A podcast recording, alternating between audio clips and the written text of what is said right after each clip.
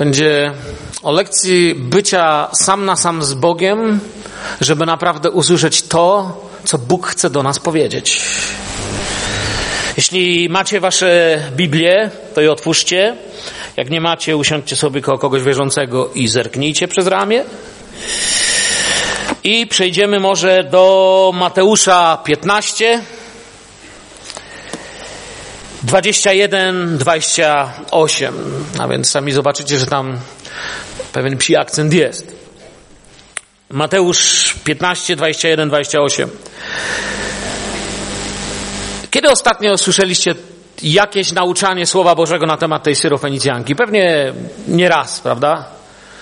Ja osobiście, kiedy właściwie to tak trochę z zaskoczenia z tym kazaniem tu wyjechałem, bo to w ogóle nie miało być to, co tu miałem mówić, ale to już znacie, że często tak bywa, kiedy się głosi Słowo Boże, że nagle się nam zmienia temat. Ja nie raz właściwie z tego fragmentu głosiłem. Nie wiem, czy tutaj głosiłem z tego fragmentu, czy nie. Natomiast yy, kiedy z niego głosiłem, nie zawsze patrzyłem na to, na co chciałbym dzisiaj popatrzeć. 21 werset. Jezus wyszedł stamtąd i udał się w stronę Tyru i Sydonu. Wówczas pewna Kananejka przyszła z tamtych okolic i zaczęła go głośno prosić. Panie, synu Dawida, zmiłuj się nade mną. Mam córkę, demon straszliwie ją dręczy. Lecz Jezus nie odpowiedział ani słowem. Wtedy podeszli jego uczniowie, odeśli ją, przekonywali, bo wciąż woła za nami. A on odpowiedział, jestem posłany tylko do owiec, które zginęły z domu Izraela. Które, przepraszam, zaginęły z domu Izraela. Lecz kobieta podeszła, pokłoniła mu się i poprosiła, panie, pomóż mi. Byłeś w tym miejscu dzisiaj? Ja byłem parę razy. Nikt wtedy nie rozumie ciebie, kiedy mówisz, panie, ja wiem, ale pomóż mi. Jezus odpowiada, 26 werset. Niedobrze jest zabierać chleb dzieciom, odpowiedział, i rzucać szczeniętom. Tak, panie, odparła kobieta, ale i szczenięta jadają okruchy, które spadają ze stołu ich panów. Wtedy Jezus zwrócił się do niej. O kobieto, wielka jest Twoja wiara. Niech Ci się stanie jak chcesz. I od tej chwili córka była już zdrowa. Jeśli przyszedłeś dzisiaj tutaj z pokorą, modliłeś się, oczekujesz, to chcę Ci powiedzieć, że dzisiaj przez wiarę w to, co zrobił nas Zbawiciel, wyznajemy nad Tobą pełne uzdrowienie, uwolnienie i zagojenie Twoich ran. Amen? Duch Święty chce Ci dziś usłużyć. Ja jestem tylko facetem, który daje głos. On jest tym, który wypełnia treść. Ja jestem tylko jednym z tych, którzy zapisali parę słów. On jest tym, który czyni cud pomiędzy moimi ustami a Twoimi uszami. Bóg ma Ci coś do powiedzenia. Wiecie, to taki fragment, że kiedy go czytasz pierwszy raz, to już właściwie nie trzeba mm, nic dodawać i tak czujesz od początku, że coś tu nie pasuje. Prawie każdy z nas, kto kiedyś tam pierwszy raz w życiu uważnie przeczytał Biblię jako Słowo Boże, w tym momencie się zatrzymał i przeczytał sobie jeszcze raz, nie? Ile razy pastorzy, duszpasterze, liderzy grup domowych możecie przyznać, ludzie przychodzą i pytają, bracie, co tu jest nie tak, nie? To powiedział naprawdę Jezus, to dopisali potem.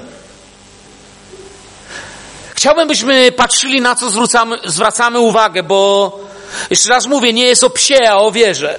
Wielka jest Twoja wiara. Oto jest ocena Jezusa i warto brać przykład z dobrych lekcji wiary i mieć wielką wiarę, a nie skupiać się tylko na tym psie.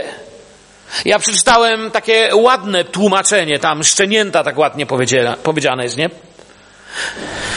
Wiecie, gdyby ten fragment dotyczył jedynie, jedynie, jakiegoś, gdyby Bóg nam chciał tylko powiedzieć, że był taki czas, że poszedł sobie do pogan i przed tym posłaniem na cały świat po prostu łaskawie jednej pogance coś dał, to właściwie moglibyśmy powiedzieć, że dzisiaj ten fragment już jest nieaktualny i nie dotyczy, ale to jest Ewangelia. Wczoraj, dziś, ten sam na wieki Bóg ma Słowo Boże, które jest mocne, skuteczne, działające. Spisane po to, jak powiada Jan, abyśmy uwierzyli, abyśmy spotkali tego, który czyni cuda. A więc przyjrzyjmy się temu fragmentowi Słowa Bożego w ten niedzielny poranek. Ja mam jedno marzenie. Jeżeli nie zmarnuję waszego czasu i waszej benzyny i dwóch godzin z waszego dnia, to znaczy nie będę mówił dwie godziny, ale pi razy drzwi tyle trwa nabożeństwo. Jeżeli nie zmarnuję czasu, który został mi tu dany, to mam jedno wielkie pragnienie, abyś mógł powiedzieć, jadąc samochodem do domu, Duch Święty mi usłużył. Duch Święty pokazał mi to, co na dzisiaj miałem usłyszeć, aby być tym, kim mam być przed Bogiem. 21 werset, spojrzymy jeszcze raz. I wyszedłszy stamtąd, udał się Jezus w okolice Tyru i Sydonu.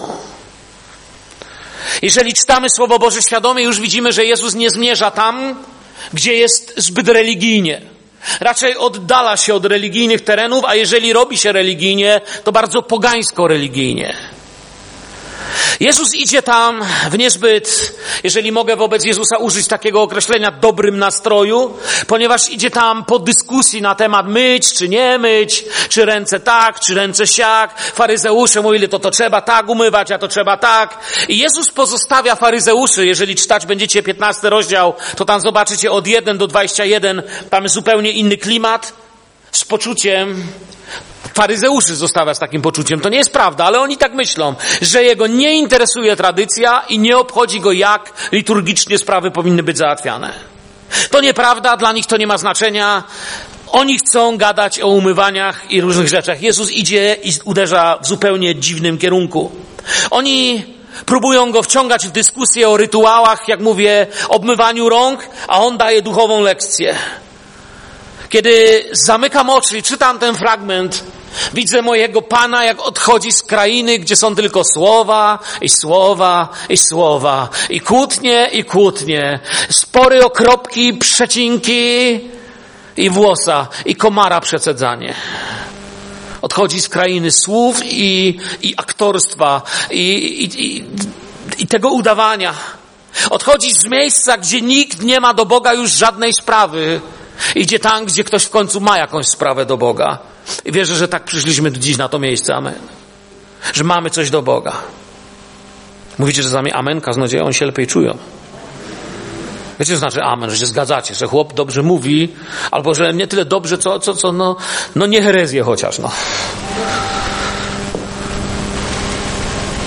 Bo to jest moja tęsknota. Pragnienie Kościoła, który może wyznawać nad ludźmi, że Bóg ulecza, że Bóg uzdrawia, Bóg leczy rany, Bóg chrzci Duchem Świętym i Bóg ma dla ciebie to, co jest, co jest prawdziwym z nim życiem, a nie chodzenie do kościoła. Że Kościół jest tym kościołem, którego bramy piekielne nie przemogą. Myśmy takie biedaki są, że myśmy się już przyzwyczaili, że bramy piekielne nie przemogą, to znaczy, że jakoś przeżyjemy i może nam nikt krzywdy nie zrobi. Wiecie, bramy piekielne nie przemogą kościoła, to znaczy, że nie nama diabłu się drzwi częsą. To kościół idzie z wizytą, a nie siedzi w obronnej wieży. Mówiąc językiem Izajasza, Jezus opuszcza krainę, gdzie działają wargi, ale nie działa serce. Idzie do miejsca, gdzie zadziała serce, a wargi nie wiedzą, co powiedzieć. Od miasta Jezusa, czyli Kafarnaum, do legendarnego przecież Tyru było około 60 kilometrów. Zobaczcie, Jezus się nieźle wybrał. Natomiast do Sydonu już prawie 100 kilometrów. Wygląda jakby Jezus oddalał się, żeby znaleźć spokój, i tych zagubionych biedaków, który spotka na drodze. Te dwie biedaczki właściwie bym powiedział. Oni spotykają się tak daleko od realności Jerozolimy, że wydaje się, że nawet jest niemożliwe, żeby tacy, bo kto to jest taka bidula, taka wdowa? Mówię wdowa, ponieważ i ojcowie kościoła, i teolodzy, i komentatorzy słowa mówią, że raczej to była wdowa. No bo nie widzimy, żeby tam ktoś jej pomagał. I kim jest to małe dzieciątko, na którym wyżywa się diabeł, bo on się lubi wyzywać na słabych? Ciekawostka, dygresja, moja myśl pewna.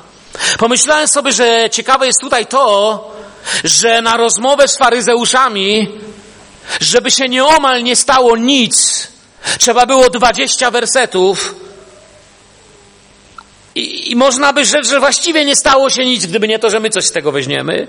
A na rozmowę z tą kobietą, żeby doświadczyła totalnego cudu, wystarczyło tylko osiem wersetów. Tak trochę matematycznie podeszłem, podszedłem do tego rozdziału. Osiem wersetów, które przyniosły do historii. Oczywiście to jest tylko moje odczucie, żebyście mnie właściwie zrozumieli. Wiecie, Jezus nie mówił wersetami. Kiedy Jezus zaczynał słowa, to nie zaczynał tak, a teraz Jana 3,16. I nie mówił wersetami. Podział, wiecie, ksiąg na Biblii, w ogóle podział na księgi, przepraszam, Biblii to jest dopiero XIII, XIII wiek. A wersety to XVI wiek, tak można powiedzieć, w miarę się to uporządkowało. Taki pan się nazywał Stefanus. Stefanus na niego mówią. Dokonał podziału w ten sposób Nowego Testamentu, to jest dopiero 1550 rok. Mówią, że zrobił to w pociągu. Niektórzy mówią chyba na szybko. Z Paryża do Lyonu. Ale przecież pociągów wtedy nie było, nie słuchacie. Ciekawostką jest, ja lubię tak pomieszać. Znaczy on powiedział, czekajcie. W V wieku ciekawostką jest Apokalipsy Jana na przykład podzieli na 72 rozdziały. Wyobrazić sobie? Ciekawe ile miał jeden. Dobra, wracamy. Jezus rusza na północny zachód. To są te tereny zdominowane przez religię, gospodarkę, kulturę Tyru, Sydonu, czyli kulturę, którą nazywamy fenicką. Słyszeliście kiedyś o Fenicjanach? Wiele im zawdzięczamy. Nie byle kto kiedyś. Trzy tysiące lat przed narodzeniem Jezusa kształtowali swoją cywilizację. 1150 lat przed narodzeniem Jezusa mieli rozkwit, byli, byli prawdziwym cudem cywilizacji. Założyli legendarną Kartaginę. Wymyślili, że rzeczy można farbować na czerwono. Zobaczcie na krzesłach. To oni pierwsi wymyślili, że rzeczy można na czerwono. W każdym razie Pan idzie na tereny zamieszkałe przez pogan i to jest ważne, byśmy byli świadomi, że wiecie, dla Jezusa to nie jest zaskoczenie, że spotyka tą biedną kobiecinę z tym dzieciakiem i mówi, o poganka. Nie, on wie, kogo spotka, on o tym bardzo dobrze wie, gdzie idzie. Tu na niego nie polują faryzeusze i ludzie nie znają się na religii, ale są wielkie potrzeby. Tyr i Sydon nie są pozytywnie y, wspominane przez Żydów, raczej mają negatywne związki w umyśle przeciętnego Żyda. Przez proroków są też negatywnie opisywane w kontekście wrogości wobec Izraela. Izajasz, Jeremiasz, Ezechiel piszą źle o tych miejscach i uważają je za bardzo złe. Ale to właśnie tam. Wcześniej Jezus słyszy krzyk faryzeuszy. Krzyk nie wiadomo o to, to, to kto ma rację. Teraz znowu usłyszy krzyk, ale ten krzyk jest inny niż ten krzyk, którym krzyczą, krzyczą faryzeusze. I oto niewiasta kananejska, wyszedłszy z tamtych stron, wołała mówiąc, zmiłuj się nade mną, panie, synu Dawida, córka moja jest okrutnie dręczona przez demona. Ja mam też dwie córki, no. Jedna już jest z mężem i nie ma jej tu, ale ta druga malutka gdzieś tu jest. Czy dla nas chyba ciągle będzie malutka.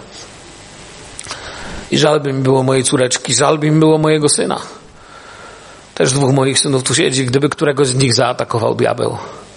Chciałbym znaleźć pomoc dla dzieci, które robi krzywdę wróg, a wy?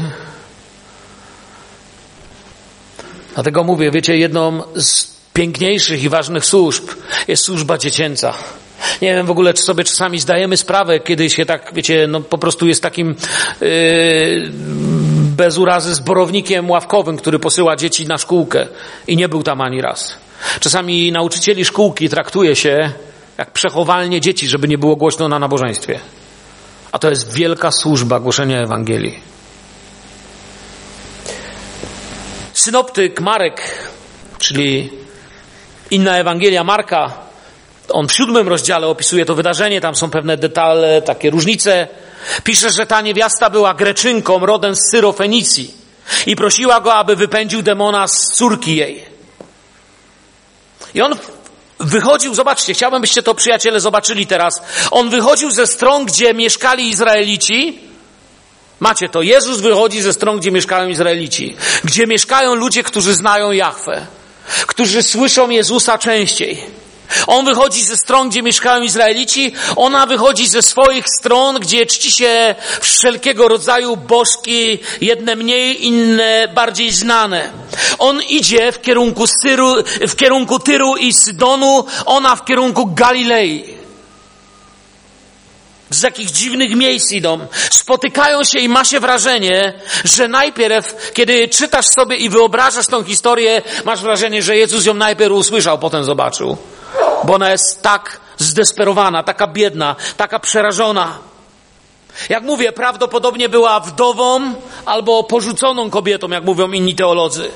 Mogła być porzucona też, dlatego że jest takim typem takiego bardzo, bardzo grzesznika. Wszyscy grzesznicy są tacy bardzo, bardzo. Pamiętam kiedyś na innym nauczeniu tu powiedziałem i myślę, że się ze mną wtedy zgadzaliście, że dobre, lepsze i gorsze to są samochody albo potrawy. Grzesznicy są tylko gorsi, ja nie znam lepszych.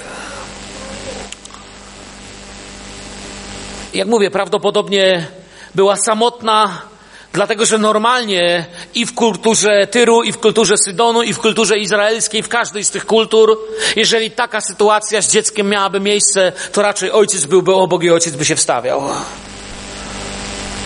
O, gdyby tylko wiedzieli o tym spotkaniu i o tych detalach uczeni w piśmie i faryzeusze, oni by dali, jakim prawem śmie i tak dalej. Wiecie, bo ta kobieta religijnie, popatrzcie na to teraz tak religijnie, Popatrzcie na to bez łaski, chwilowo, dla dobra studium, aby łaskę lepiej pojąć i zrozumieć. Religijnie wydaje się być w beznadziejnej sytuacji. Mało, że zaczyna rozmowę z mężczyzną, to jest absolutnie niedopuszczalne w tamtej kulturze, żeby kobieta zaczepiła na ulicy mężczyznę, chyba że to jest kobieta lekkich obyczajów. Ona nie jest. To mało tego, że go zaczepia, jeszcze do tego poganka, mało, że poganka, gorzej nawet, kananejka czyli wrogowie Izraela. Całkowicie dopełnienie obrazu bez nadziei, poganka zaczepiająca pierwsza mężczyznę, do tego kananejka, plus to z opętaną córką. Greczynka, jak Marek mówi, raczej bardziej chodzi o religię niż pochodzenie. Syrofenicjanka, tak Rzymianie na nich mówili to mamy kolejną lekcję wiary dla Kościoła. Ta kobieta jest takim praobrazem, typem bym powiedział, chociaż słowo typ mi tu do końca nie pasuje, takim, takim, takim, taką zapowiedzią czegoś dla nas pogan, uczestnictwa w pewnym Bożym działaniu, w łasce, w wierze. Ja nie mówię o jakimś doklejeniu, ja mówię o pełnym uczestnictwie. To o co ona prosi, o łaskę, to, to łaska jest podstawowym warunkiem relacji, jednym z podstawowych warunków relacji z Bogiem. Jeżeli człowiek nie doświadczy łaski, nie może blisko podchodzić do Boga. Myślę, że nie muszę tu zbawienia tłumaczyć dzisiaj. Musimy zrozumieć, że czegokolwiek by doświadczyć od Boga, to najpierw, bo, bo na pewno doświadczyliście cudów. Doświadczyliście cudów kiedyś od Pana Boga? Doświadczyliście wielu rzeczy od Boga, ale by cokolwiek od Boga doświadczyć, musimy zrozumieć, zawsze najpierw trzeba doświadczyć zmiłowania. Gdy odnajdziemy Królestwo Boże, wszystko inne jest dodawane. A ona prosi dokładnie o to, o łaskę, o zmiłowanie. W następnym rozdziale faryzeusze spotkają Jezusa i nie poproszą go o łaskę. Jak będziecie czytać tą kochaną Biblię, to zobaczycie tam, że w następnym rozdziale faryzeusze powiedzą, Poproszę o znak. Cudeniek chcemy. Zrób pokaz. Traktują Jezusa jak wędrownego magika, jak kłamcę. Ale ta kobieta nie prosi o żadne znaki, prosi o dosłowny cud tu i teraz w swoim życiu. Nie ma żadnych wątpliwości, że potrzebuje ogromnej łaski i widzi w nim szansę. Ona wyznaje Jezusa. Już powie, jak ta poganka może wyznawać Jezusa? Powiem wam, popatrzmy, nie wiem, można y, tak zrobić normalnie rozbiór tego tekstu i to zobaczyć. Panie, mówi do niego Panie. Jeśli mówi do niego Panie, to wyznaje go jako Boga, kogoś, kto ma duchowe możliwości. Kiedyś się Panie nie mówiło tak, jak dzisiaj jest Pan Kowalski i Pani Kowalska. To dużo znaczyło. Jeżeli Grek użył Kyrios, to naprawdę miał coś na myśli. Ale to jeszcze nic. Synu Dawida. Czyli synu Dawida, czyli jako tego, który przyszedł w ciele. Słowo stało się ciałem, synu Dawida. Ona widzi w jakiś cudowny sposób, kim on jest. Mówiąc tak, ona wskazuje na Mesjasza. Nie ma wiedzy Żydów. Absolutnie nie jest po żadnej żydowskiej szkole przecież. A jednak żyje w niej jakaś prawda, że jest nadzieja w Jezusie. Żyje w niej iskierka tego, że to On będzie tym, który zmieni życie. Nie wiemy, co wiedziała o Dawidzie i Izraelu, ale wiedziała dość, by wiedzieć, że w Jezusie jest ratunek. Może od plotek, może ze słyszenia. Ona jest jak Bartymeusz dla mnie. Pamiętacie Bartymeusza? Bartymeusz wołał, wołał i wołał, a cały kościół nie odpowiada amen, tylko mówi w końcu się zatkaj, bo za głośno jest. Ona mi przypomina Bartymeusza, woła mocno i ciągle. Gdyby tam były tłumy, to też by ją uciszali. Wskazuje nam na to, że woła mocno i ciągle ten tutaj czas przeszły czasownika. Ona, ona, ona to czyni i czyni i czyni. Ona nie zamierza popuścić. Przez wieki mówiono, że reprezentuje Kościół, tak nauczał wczesny Kościół, ojcowie Kościoła, że reprezentuje Kościół proszący o swoje dzieci z najdziwniejszych narodów świata. Tak na te wersety patrzyli przed nami ludzie. Jej córkę, jak czytaliśmy, dręcz demon, ale dni demona zbliżają się do końca. W jej życie i rzeczywistość wchodzi ktoś, kogo pragnę mieć całym moim sercem w mojej rzeczywistości, a wy? Chcę go mieć. Chcę ogłaszać w Jego imieniu pełną wolność i uwolnienie nad moim krajem, nad moim narodem, który cierpi podobnie jak to dziecko na nienawiść, na straszne bluzgi, na straszne nieszczęście i pogaństwo. Chcę tego mieć w swoim domu i życiu, nad moją rodziną, moim małżeństwem, moimi dziećmi i moją służbą. No ona prosi, ale, ale jest cicho. On zaś nie odpowiedział ani słowa. I przystąpiwszy, uczniowie jego prosili go, mówiąc, odpraw ją, gdyż woła za nami. Kiedy czytamy czasami słowo, warto tak czytać i sobie to wyobrażać. Przychodzisz, wołasz, a tu cisza, a tu nic.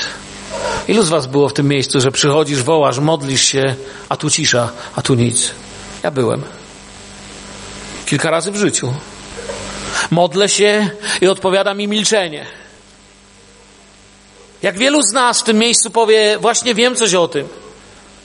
Jakby są momenty, kiedy Bóg milczy. Dlaczego Dlatego właśnie po, potrzebujemy tej lekcji nie tylko z powodów mesjańskich, nie tylko z powodów jakichś teologicznych, ale z tych zwykłych, że wracamy do domu i musimy tak budować nasze rodziny, nasze domy, nasze charaktery, żebyśmy nie byli kimś, kto tylko udaje, że jest Kościołem, ale nasz Kościół musi być rzeczywiście bliski, to w tej obecności Chrystusa być. Ja myślę, że gdyby chciała ta kobieta czegoś niemożliwego, albo czegoś nieetycznego, czegoś złego, Jezus natychmiast by jej odmówił, ale on nie odmawia. Jest cisza. I teraz pojawiają się te dziwne uwagi. Zwróćcie uwagę, co mówią uczniowie. Pierwsze, co nam się rzuca w oczy, co możemy tu zobaczyć, Jezus milczy, bo Jezus porusza się w rzeczywistości Bożego działania. A oni działają w innym kluczu. Oni z tego klucza się będą leczyć, aż w końcu Piotr się gorzko rozpłacze, a potem już powie, panie, ty wiesz. Aż w końcu Jan zrozumie, że jest różnica, że ci, co nie są z nim, są przeciwko, ale ci, co nie są z nami, niekoniecznie są przeciwko nam. Oni się poruszają w kluczu nasi i wasi, nasi i nie nasi. Jest w nich ciągle ta potrzeba zabrania Pana tym, którzy nie są nasi. I czasem widzę u ludzi, wiecie, gorliwie wołających do Pana i, i, jak, i dopiero jak im się dom zapali, jak im się grunt pod nogami wali, kończą spory, zaczynają wyznawać grzechy, zaczynają upraszczać swoje modlitwy, ale zaczynają komplikować sobie grzeszenie i zaczynają oczyszczać swoje życie i wołać przyjdź, zmiłuj się, zadziałaj w moim życiu. I też się czasami takich ludzi ucisza, bo łatwiej jest odprawiać ludzi, niż wstawiać się za ludźmi. Tego dobrze, że możemy się modlić o ludzi, że jest moment, że ludzie mogą stać w modlitwie, a Kościół się może o nich modlić. Zwróćcie uwagę, pamiętacie setnika? Za setnikiem się wstawiano. Bo oni też myśleli w kluczu nasi, nie nasi.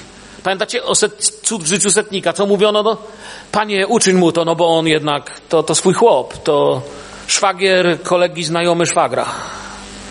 Świątynię, wiesz, i tak dalej, także to... Ale tutaj nie ma znajomych. Jest Jezus. Ta lekcja mówi nam, że Jezus nie potrzebuje znajomych. Jezus potrzebuje osobistej relacji. Tu i tam liczyła się wiara. On czeka w milczeniu na spotkanie z wiarą, na spotkanie z problemem. Lecz teraz głębsze zbadanie tekstu sprawia, że zaczynamy się zastanawiać. Wiecie dlaczego? Ona musiała prosić z jakąś straszną żałością. Wyobraźcie sobie mamę, która trzyma to to, to bidule, to, to dziecko za ręce. Ja nie wiem, jak to wyglądało, tak, tak nie wiem obrazowo, ale z jakąś straszną żałością, miłością, czymś, czego nie da się opisać. Ona tak woła. Bo kiedy oni mówią, oni go prosili, żeby ją odprawił, to tutaj e, Greka, jeżeli byśmy patrzyli na, na, na, na Grekę, to, to, to jest to, to greckie erotao, to jest taka, taka prośba modlitewna. To nie jest zwykłe proszenie. To jest takie proszenie y, jak modlitwa, modlitwa prośby. I kolejne, bo nie chcę jakiejś lekcji greki robić sam co nieco, tylko wiem ledwie troszeczkę, ale, ale czasami to przemawia bardzo mocno. Inne słowo, które odprawić tutaj mamy, oznacza odprawić, ale to jest taki rodzaj odprawiania w wolności. Upraszczając to, to jest tak, jakby ktoś mnie zaczepiał i byście powiedzieli, Mirek, powiedz mu to, co chce wiedzieć, daj mu to, co potrzebuje i niech już idzie. Na tej zasadzie. Nie na zasadzie odpraw, niech się sam ze swoim problemem zostanie. Oni o to Jezusa nie prosili. Bo myślę zresztą, żeby ich zganił w tym momencie. To same słowo mamy na przykład Mateusza w 18, kiedy Pan ulitował się nad owym sługą, uwolnił go i dług mu darował. Tu mamy to samo słowo. Jest jakaś łaska w tym wszystkim, jakaś wolność, nadzieja, która zadaje się, rozwi- zdaje się e, rozwijać z dalszym tekstem. On odpowiadając rzekł, jestem posłany tylko do owiec zaginionych z domu Izraela. Ta kobieta nie jest jakimś pogańskim zaskoczeniem dla Pana Boga. Już w księdze Zachariasza, jak chcecie, możecie czytać proroctwa. Bóg wiedział, że do nich pójdzie. Zachariasz 8, 22, 23. Nie będę teraz czytał tych dużych fragmentów. Bardziej chcę Wam przekazać pewną, pewne przesłanie tego słowa, by mogło w nas działać. Słowo Boże działa w ludziach. Kiedy, kiedy to słowo przyjmujemy i wynosimy, idąc do domu, będzie w nas działać.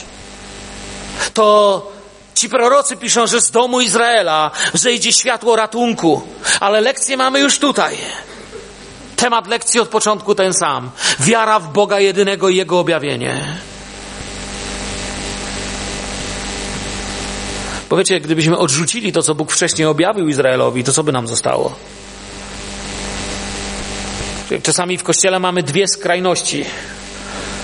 Jedni są tacy żydowscy, że aż Żydzi nie wierzą, że można być takim Żydem. Kiedyś jeszcze w Rosji jeden rabin nam powiedział, że Niektórzy chrześcijanie są tacy mesjanistyczni, że aż nam szkodzą i Mesjaszowi. A inni z kolei są tacy antysemiccy, że ja w ogóle, wiecie, ja myślę, że nie można być antysemitą i być chrześcijaninem, nie mówiąc o tym, że być narodzonym na nowo. Wyobraźmy sobie, ile by zostało z chrześcijaństwa, gdyby zabrać z niego wszystko, co pochodzi od Żydów.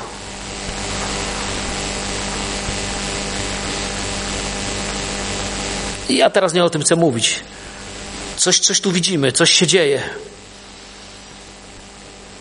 Lecz ona przyszła, złożyła mu pokłon i rzekła, nie wiem, niektórzy z nas powinni się może nauczyć tej modlitwy na pamięć. Panie, pomóż mi. Pamiętam jeszcze jako kapelan więzienny. To był czas, kiedy nasza wspólnota szła przez wielkie prześladowania. Członkowie naszego zboru płacili za swoje chrześcijaństwo pobiciem, pocięciem, prześladowaniami. I przyszedł jeden człowiek na poradę duszpasterską. Rozmawiał z nim pierwszy pastor, ja byłem jego pomocnikiem, pastor Georg. I on mówi, czy mógłbyś mi napisać jakąś modlitwę? Słyszałem na nabożeństwie, jak tak ładnie się modlisz, ja bym też chciał się modlić tak jak ty. On mówi, dał mu ołówek i kartkę, mówi, napisz sobie modlitwę, którą potrzebujesz. On mówi, słucham. I po rosyjsku napisał, Boże, zmiłuj się nade mną. A on mówi, to wszystko? Mówi, jak to wszystko? Tak się zacznij modlić. Jak się tym będziesz umiał modlić szczerze, resztę ci Bóg pokaże. I ten człowiek się nawrócił. To są potężne słowa. Panie, pomóż mi. Te, te słowa, że ona przyszła i złożyła mi pokłon, złożyła mu pokłon, poruszają mi serce. Jakby mówiła, ja się na tym nie znam, ale kochany Jezusie, potrzebuję Cię. Jakby jest dla mnie przedstawicielką wielu wierzących, których przychodzą do mnie, do mojej kancelarii na poradę, albo których spotykam, którzy mówią, wiesz, kiedyś myślałem, że się na czymś znam, ale ja już się na niczym nie znam. Potrzebuję, żebyś się modlił, żeby Bóg ratował moje życie, moich dzieci, moją rodzinę. Już się na niczym nie znam oprócz tego w tym całym bólu, że tylko On może pomóc. Mędrcy ze wschodu przybyli i oddali Jezusowi pokłon, gdy się urodził. Pamiętacie? Syrofenicjanka przybyła i oddała Jezusowi pokłon, kiedy zbliża się do Golgoty, do krzyża. Idzie w jej kierunku, jest coraz bliżej, coraz bliżej. Każdy dzień odmierza i zmniejsza odległość pomiędzy ciemnością, bólem i krzyżem. Każdy dzień jest kolejnym cudem dla tego świata. Każdy dzień to Ewangelia. Tam wielu go zobaczy. Gdy zostanę wywyższony, pociągnę do siebie wielu, powie o sobie. Tam wielu go zobaczy w przemieniający sposób, nawet Rzymianie. I dzisiaj w tą niedzielę chciałbym, pragnąłbym, bym ja go zobaczył i ty. Abyśmy zaczęli widzieć w końcu Jezusa, który zmienia nasze domy, nasze rodziny, naszą rzeczywistość, nasz sposób bycia. Ona jest mamą. Nigdy nie będę miał pojęcia, co znaczy mama. Ale miałem dobrą mamę i obserwuję cudowną mamę w działaniu, która tu siedzi, moją żonę.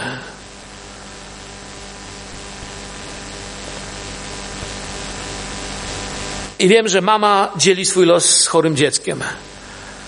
Kiedy dziecko jest chore, to mama reaguje. Kiedy nasz mały Daniel, teraz już ten duży, co tu siedzi, był chory, mieszkaliśmy w Estonii. Daleko od lekarzy, daleko od wszystkiego. Tam jakiegoś lekarza w końcu znaleźliśmy, ale tak naprawdę polegaliśmy na Bogu we wszystkim. W tym, co będziemy jeść, czy będziemy mieć dach nad głową, jak będziemy żyć. On był malutki, wiem, że kiedy on był chory, ona już wtedy nie mogła spać. Kiedy dzisiaj taki wielki koń jest chory, ona dalej jest mamą. Jesteś kochana mama. Takie są mamy. Bóg jest taki sam. Bóg, Bóg nas wynosił. Bóg, Bóg, Bóg słyszy nas. Wiecie, kiedy popatrzycie na małżeństwo, jak śpi i na przykład jest malutkie dziecko obok, to kiedy to dziecko się ruszy albo inaczej oddycha, to kto z was wychował dziecko, to to zna ten, ten klimat. Ono się lekko w łóżeczku ruszy i co? Kto wstaje? Tata czy mama? Mama przerywa, patrzy, poprawia. Chłop tak chrapie, że trzeba czepnąć, żeby się cicho był. On nie słyszy. A wiecie dlaczego? Bo kiedy ten mały niemowlak się rusza, ta różnica jest, że chłop było zna dopiero od tygodnia, a mama już jest z nim przyjacielem ponad 9 miesięcy. Bóg zna cię od zawsze. Bóg reaguje na Twój oddech, na Twoje prośby, na Twoje wołanie. Jezusie, kochany, potrzebuję Cię. Ona jest mamą i dzieli swój los z chorym dzieckiem.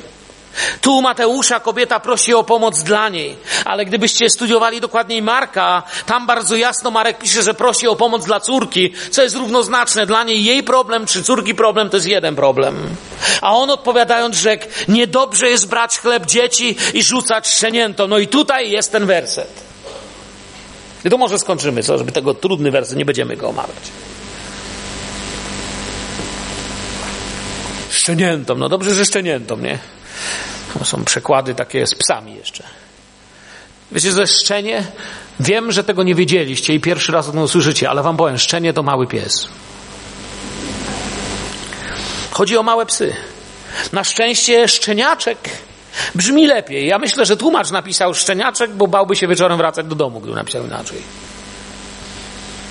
Powiem wam tak ciekawostka, znowu dygresja, ja lubię dygresję. Babiloński Talmud naucza, coś wam powiem z babilońskiego Talmudu, posłuchajcie. Pokarmy, które zostały pobłogosławione, dzieli się między ludzi, a nie między psy. Tak samo naukę Tory kieruje się do członków narodu wybranego, nie dla pogan. Mamy problemy z Talmudami. Nie? Ja wam nie mówię, że to jest prawda natchniona. Ja mówię, zobaczcie, jak ludzie na to patrzą. To są jedne z najtrudniejszych słów Jezusa. Nie wiemy, co z tym zrobić, a chcemy coś z tym zrobić. Tego psa tak nie można zostawić iść do domu. Wiecie, w czasach neopogańskiej kultury, w jakich żyjemy, w czasach neopogańskich, kiedy w chrześcijaństwie herezja stała się sposobem wyrażania siebie, nie wiem, czy słyszeliście kiedyś jedne z najbardziej heretyckich wyrażeń chrześcijaństwa, jakie mogą być. Są dwa. O pierwszym mówiłem, pierwsze brzmi tak, ale ja już taki jestem i się nie zmienię. To jest absolutna herezja i chrześcijanin tego nigdy nie powie. To po co tu chodzisz? W co wierzysz? Ja ci mogę powiedzieć, jaki byłem i wiem, jaki jestem. Stare przysłowie pszczół mówi, że tylko krowa się nie zmienia. Ja się chcę zmieniać. I to jest pierwsza herezja. A druga herezja, którą przyjęli chrześcijanie, używają, to jest ktoś obraził moje uczucia religijne. Czyś ty chłopie zwariował? Jak w drodze na krzyż, jak żyjąc słowami apostoła, który mówi, ukrzyżowany jestem z Jezus, z Chrystusem, żyje nie ja, lecz żyje we mnie Chrystus, który mówi, co zniósł i przez to przeszedł, współczesne, bajkowo miękkie, poduszkowe chrześcijaństwo mówi, obrażono moje uczucia. I dobrze ci tak. Chrześcijanie Kartaginy stali w koloseach i błogosławili tyranów, a tyrani drżeli, bo nie mogli zrozumieć, jak miłość może nie być uczuciem, a być decyzją. Jak miłość może być taką decyzją, że kiedy nawet uczucia mówią, że jej nie ma, to miłość jest decyzją. Postanowiłem iść za Jezusem. Chyba ktoś to śpiewał dziś.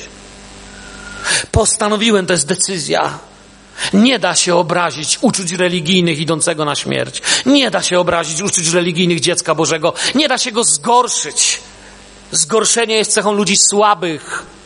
Ludzi, którzy zaniedbali relacje z Duchem Świętym i absolutnie zapomnieli o nauczaniu Jezusa. Oni się gorszą. Słabi, mali się gorszą, ale dziecko Boże się nie gorszy. Dziecko Boże można zranić, zdenerwować, doprowadzić do płaczu. Można mu zabić rodzinę, można go zamknąć do więzienia, można go pozbawić majątku. Można go rzucić na piach, można go zacząć kamieniować. Ale on będzie powtarzał to, co usłyszał na Golgocie i to, co usłyszał u Szczepana. Panie, wybacz im. Oni biedaki nie wiedzą, co czynią. Jezu, jesteś większy niż wszystko. Bo ten pies tu przeszkadza. Jesteśmy gotowi dojść do bardzo daleko posuniętych wniosków. Zresztą z pewnego fragmentu, który czytałem, że skoro dziecko nazwał szczenięciem, no to znaczy, że matkę nazwał suką. Jaka logika? Wytoczyć mu proces, obrazić się na Pana Boga. A może cała ta piesowatość tego fragmentu chce nas zapytać, a do czego my ciągle wracamy?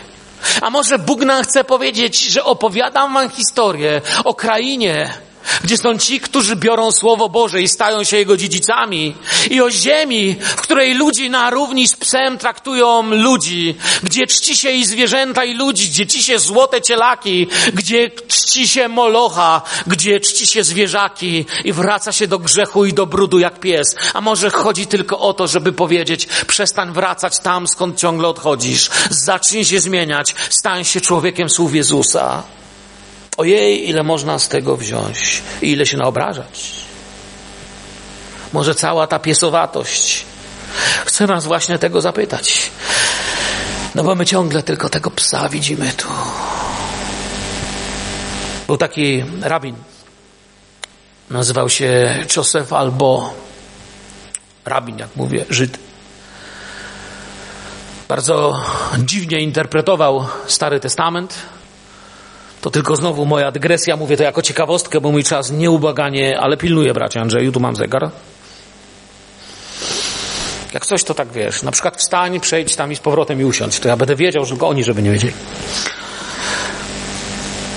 Józef Albo jest człowiek, wiecie, się urodził w 1380 roku. Zmarł w takim tragicznym roku 1444.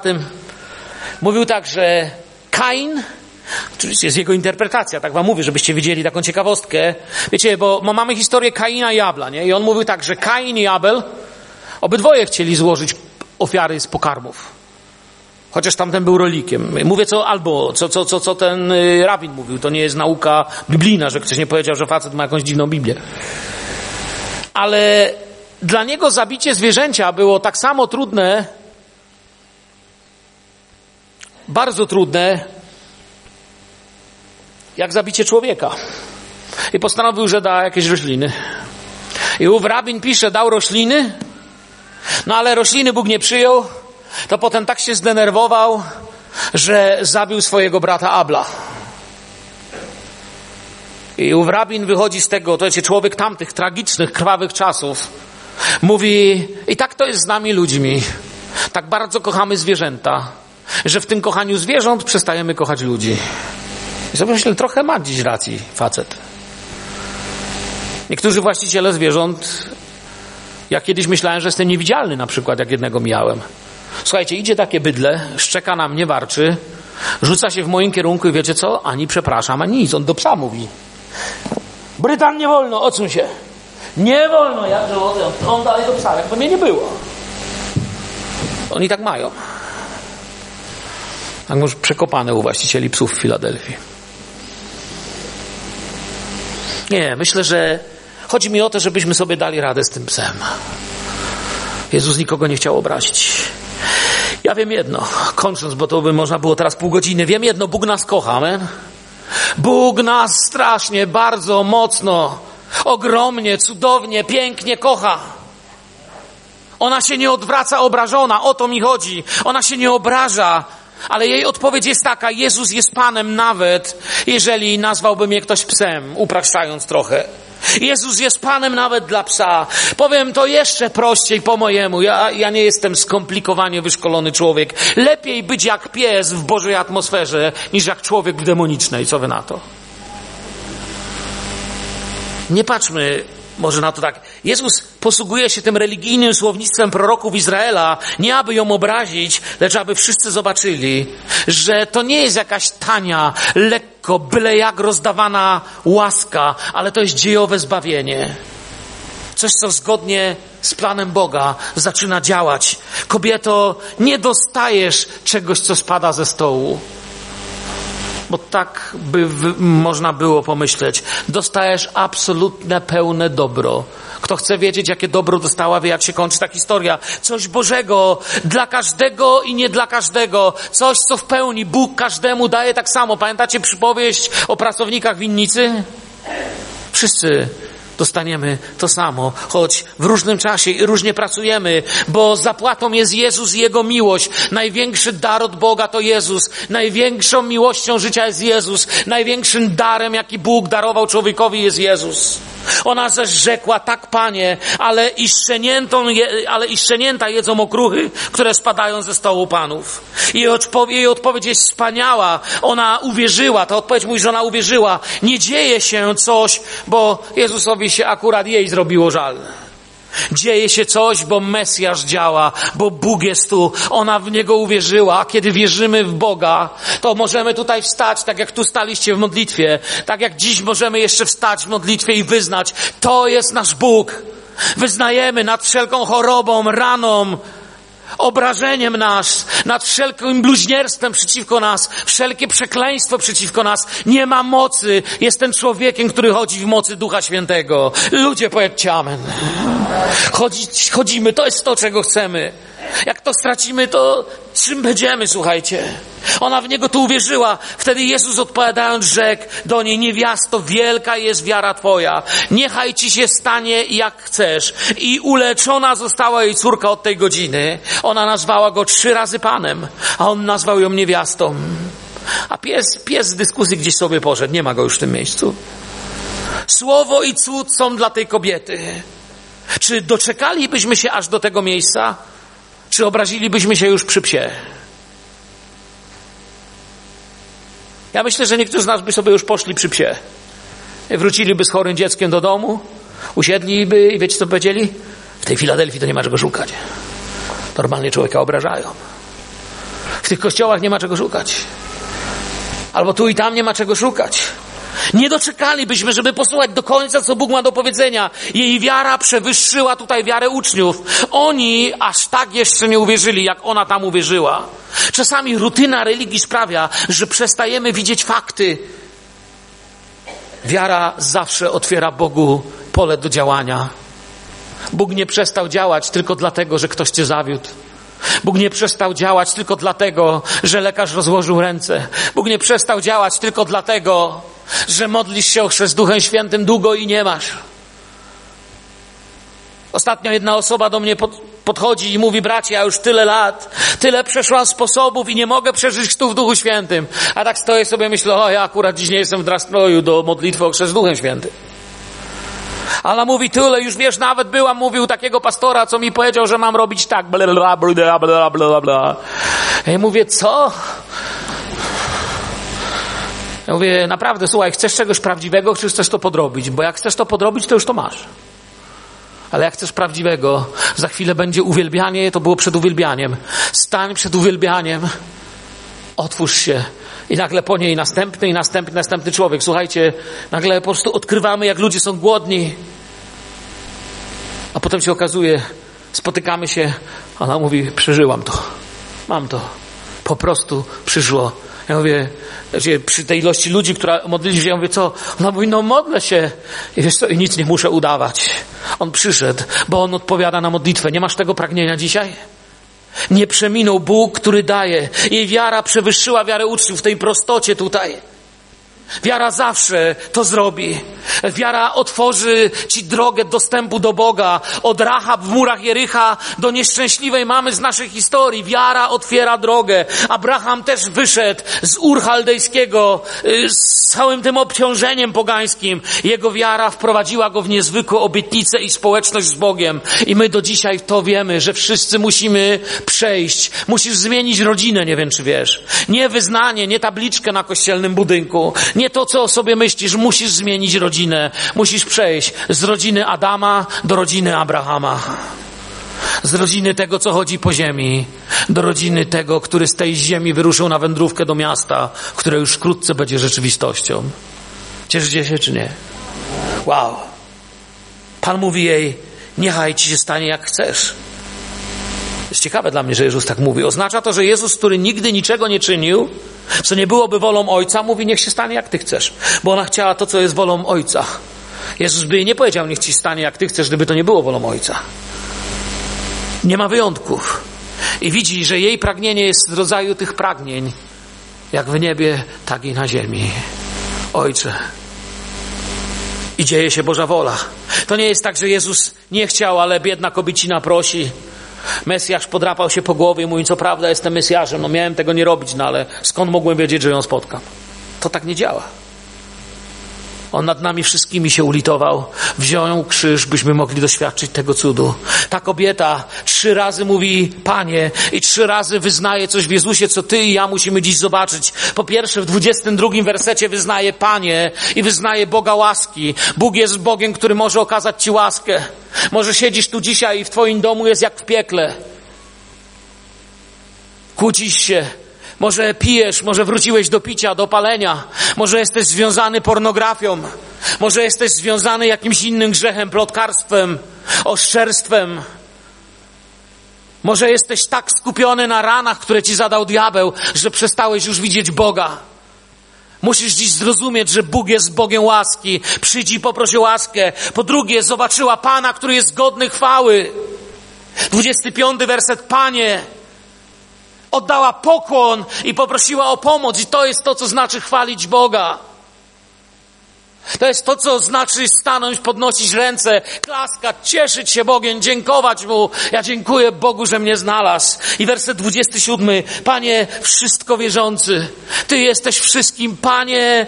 Ty, Ty wszystko wiesz. Innymi słowami ona mówi tak, Panie, a nie dyskutuje o psach. Wiara daje dostęp do chleba z nieba. Słyszycie? Wiara daje dostęp do chleba z nieba, a to, co jako ludzie tworzymy, to jest tylko ohydny, trujący zakalec, którym możemy zamordować. Wiara tej kobiety zmienia jej dom i nie wiem, co działo się tam wcześniej, ale Duch Święty pokazuje, co było potem. Bo mówi, że u Marka 7.30, jak wróciła do domu swego, znalazła dziecko leżące na łożu, a demona nie było. I już nie musiała chodzić ja cały czas mówię, ja sobie tylko wyobrażam, jak one dwie chodziły. Jak one szły nieraz ulicami, co ludzie myśleli. Jakie ich życie było męczarnią, ale Jezus sprawił, że w jej po powrocie do domu jej dom był inny, a dziecko się tam zmieniło, bo Bóg chciał wszystko zmienić. Kończąc, potem w tamtym terenie działał apostoł Paweł. Czytamy ciekawą rzecz. To wam zostawiam waszej interpretacji. Ciekawą rzecz czytamy, że Paweł odwiedzał kogoś w Sydonie. Nie wiem, czy zauważyliście. Dzieje apostolskie 27.3 mówią, następnego dnia wylądowaliśmy w Sydonie, a Juliusz oprzedszy się z Pawłem po ludzku pozwolił mu pójść do przyjaciół, aby się zatroszczyli o niego. Ciekawe, co to za przyjaciele byli w Sydonie. A może? A może pewna mała dziewczyna, już wtedy nie taka mała, i pewna uśmiechnięta mama, otwierają mu drzwi i mówią, Pawle, dobrze, że jesteś. Jezus jest cudowny. Może. Klemens Aleksandryjski, jeden z ojców Kościoła, pisze, że kobieta miała na imię Justa według Klemensa. Musicie go spytać, jak to znalazł. A córka Berenikę. Przesno chrześcijańska tradycja, już trzeci wiek z kolei, opisuje osobę pewnej pątniczki Melanii i wspomina, że podczas jednej z wędrówek modlitewnych i pielgrzymek odwiedza dom kobiety Syrofenicjanki w Sydonie, gdzie powstaje pierwszy chrześcijański zbór. Ja nie mogę zadać pytania Klemensowi, o co tu chodzi, ale zastanawiałem się, kiedy to czytałem. Matka czy córka? A może ktoś, kto przez nich poznał Jezusa? Tego nie wiem. Wiem jedno, że nasze życie niesie pewien sens. Spotkaj Jezusa, a będzie przemieniony Twój dom. Ta prawda się nie zmieniła, pomimo wszystkiego, co przeżyłeś. To jest nasz Bóg, nasz Pan, Twój uzdrowiciel, Twój zbawiciel. Wierzycie w Niego? Nikogo nie wyciągnę dziś na środek, obiecuję, ale chcę zapytać. Kto z Was potrzebuje takiego odświeżenia wiary i powiedzenia Bogu tak, Panie, ja się gdzieś chyba w tym wszystkim pogubiłem, aż mi jest trudno w niektóre rzeczy już wierzyć. Kiedy słucham, to słyszę niekoniecznie to, co powinienem słyszeć.